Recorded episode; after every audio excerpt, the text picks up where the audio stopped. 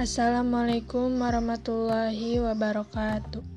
Anda sedang mendengarkan Berbenah, belajar mengenal sejarah sebuah podcast sejarah SMA 1 Gunung Sindur.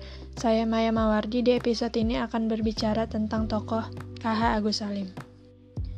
Haji Agus Salim lahir di kota Gadang, Agam, Sumatera Barat, Hindia Belanda, 8 Oktober 1884.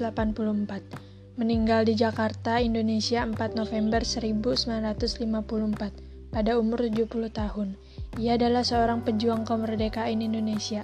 Haji Agus Salim ditetapkan sebagai salah satu pahlawan nasional Indonesia pada tanggal 27 Desember 1961 melalui Kepres nomor 657 tahun 1961.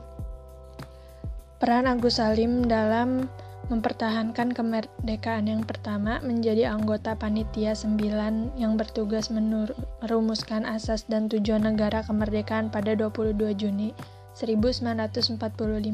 Yang kedua, menjadi panitia penghalus bahasa rumusan undang-undang bersama Hussein Jayadiningrat dan Supomo. Tiga, menjadi anggota Dewan Pertimbangan Agung setelah Indonesia Merdeka 1945 yang keempat, menjadi Menteri Muda, Muda Luar Negeri dalam Kabinet Syahrir. 1 dan 2 serta menjadi Menteri Luar Negeri dalam Kabinet Hatta 1947 sampai dengan 1949.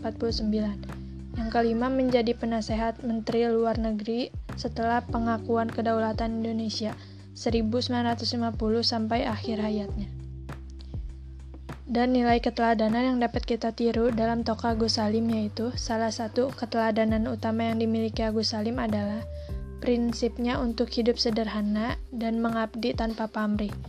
Taat dan patuh pada agama yang dianut memiliki pemikiran dan pengetahuan yang luas. Mahir berbahasa asing, disiplin, dan bertanggung jawab. Terima kasih. Assalamualaikum warahmatullahi wabarakatuh.